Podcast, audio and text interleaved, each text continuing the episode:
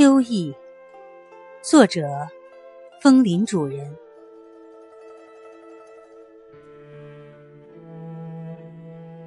树杈倦了，晚风凉了，不如说说秋天吧。不，不想说。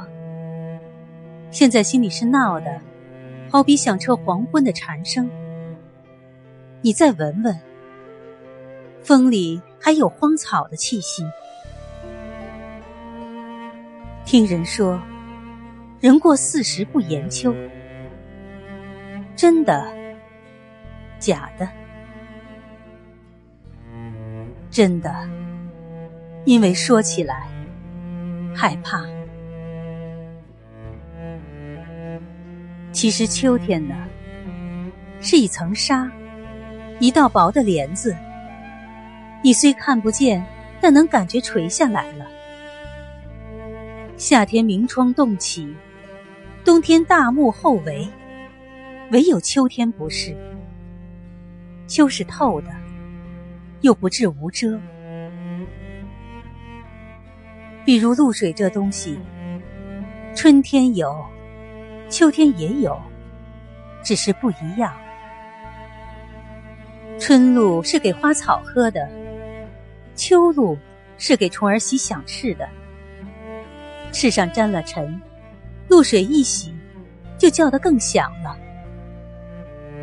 可惜秋虫里有傻子，叫渴了就喝露水，谁知一喝，便叫不出了。秋天一出门，这时候身上的汗意消下去了。衣服也利落，有一种亲肤的干爽。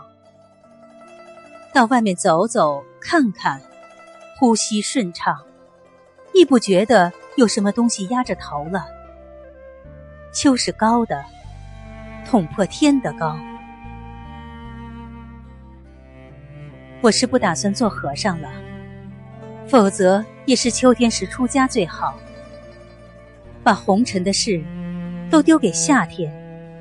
心里面不折腾了，也便对得起佛祖。秋雾起时，开了山门，等太阳出来散了雾，再去撞钟。去五里外的山泉挑水，路上摘几个野果子吃。秋深了，穿上灰袍子，扫那一地的红。那到底什么时候认真说一回秋呢？等秋分吧。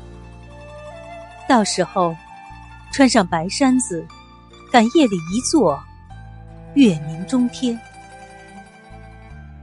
蝉声也静了，桂花也开了。